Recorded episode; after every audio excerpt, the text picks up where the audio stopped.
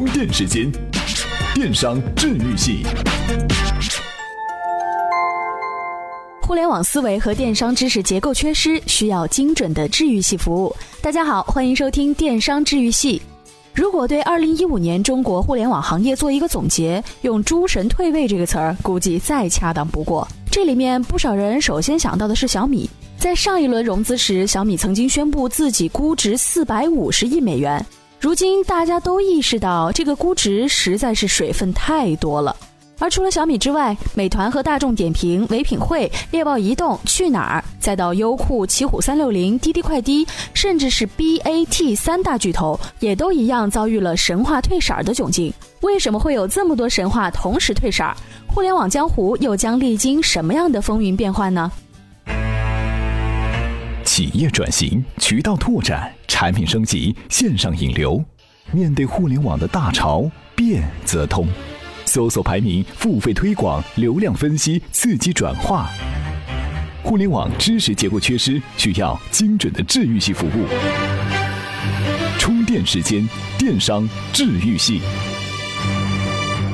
这么多神话都在退色，原因还真是挺多的。这里面，资本市场收紧是最直接的导火索。在这种时候，那些缺乏自我造血能力，而且短期看不到好转的公司，就越可能成为牺牲者。滴滴快滴、美团点评、优酷土豆都属于这种情况。另外，过度讲故事也往往使一家创业公司陷于被动，从而从神坛跌落。当然，那里也本来就不属于他。这种行为通常会为资本、行业、用户提供超出其能力之外的预期，比如小米。而如果一家公司的成立建立在一些不可持续的条件上，公司又不能利用这些条件创造的机会，快速建立起适应一般条件的能力，也可能会遇到麻烦，比如小米和唯品会。除了这些原因之外，如果用户转移成本太低，或者入口不掌握在自己手中，无论现在做的多好，规模有多大。有朝一日也可能面临挑战，至少呢是增加不确定性，而不确定性通常是公司价值的大敌。猎豹移动就属于这一类。最后几乎是老生常谈，BAT 因素在大部分案例中都发挥着作用。不过，BAT 在过去的一年各自都遇到了不同的挑战。比方说，阿里巴巴面对京东的冲击和电商市场增长放缓的压力，腾讯面临着在游戏增长放缓转向广告引擎时如何弥补技术短板的问题，而百度则面对如何借助 O2O 重新证明自己的考验。但也正是因为这些压力，让 BAT 变得比过去更有进取性和进攻性。关于冲击或者说是挑战，圈内的大 V 也有些自己的见解。充电语录：在互联网进程中，大量的机会还在层出不穷地冒出来，特别是移动互联网的深入普及，很多企业家也都在讲“互联网加”，但他们有些真是站在过去工业化的角度思考。那么，企业家们究竟该如何面对这些不断翻新的浪潮呢？我们来听听阿里巴巴集团创始人马云的看法。其实，第一次工业革命诞生了一个商业组织，那是工厂。第二次技术革命诞生了一个商业组织，称之为公司。而这次技术革命诞生一个什么样的经济，什么样的经济组织方式？我希望要去思考，因为这个组织方式将成为十年、二十年以后这个世界主要的经济的主要的形式。我认为是平台型企业，而平台型企业今天担当的不仅仅是原来从工厂只负责生产。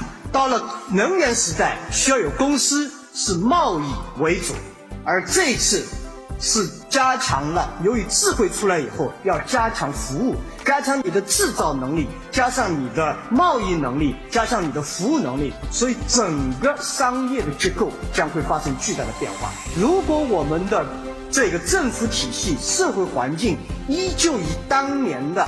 整个管理传统的工厂和公司的思考，面对互联网时代的企业，我相信双方会矛盾越多，痛苦越多。欢迎回来，刚才聊了这么多神话同时退色的原因，现在我们在这样的背景下，尝试展望互联网江湖的未来。由于缺乏一个市场广泛接受的、有法律约束力的连接权开放和公平使用的原则，包括 BAT 的任何公司想要做通连接的生意，要么自己控制能力和资源，要么加入某一阵营享受不完全的连接权。虽然这样做可能会导致全社会的重复投资，但是对于三家公司的战略安全却是必须的。这种现实和战略选择也将对中国互联网的未来产生深远的影响。试图颠覆 BAT 将变得更难，他们已经控制了整个中国的互联网江湖。而从长远来看，三家公司也将重构中国的经济版图，可能谁也无法完全消灭对方。但各自的连接效率和整个生态的生产率，将决定他们能在未来的中国经济中占据的比例。白银时代也许就是经历2015年诸神退位之后，中国互联网相当长一段时间的现实。最初那些完全建立在互联网上的红利，接近消失殆尽，就像 BAT 在搜索、电商和社交这三大传统领域正经历的。而新的机会主要存在于互联网在各行各业的渗透。这意味着必须同那些行业已经存在的生产者展开生产率的竞争，这将变得不再性感，挤泡沫也将贯穿始终。每个时代都会有几个标志自己的符号，比如电影《摩登时代》里挂在齿轮上的卓别林，二战结束后当街激吻的男女。充电时间今日关键词：标志。标志的“志”就是认识的“识”，它是一个多音字哦。过去二十年，如果要选一个最能代表时代的技术，真应该是 IT。而如果把 IT 的范围再缩小一点，那就是软件。机械的世界充满规则，冰冷无情，不管是工业本身还是人员组织的方式。但是软件的世界则看起来不太一样，它确实可能会给世界带来更多的温度。不过，在硬件加速兴起的同时，这样的状况可能也会随之改变。今天您在我们微信公众号“充电时间”内回复“标志”这两个字，给您看这篇分析文章。感谢福布斯中文版副主编尹生对本期内容的授权。喜欢类似内容的朋友，也可以关注尹老师的微信公众号“价值线”。本期节目由库里企划编辑，Loud News 老彭监制。感谢您的收听，我们下期再会。充电时间，你的随身商学院。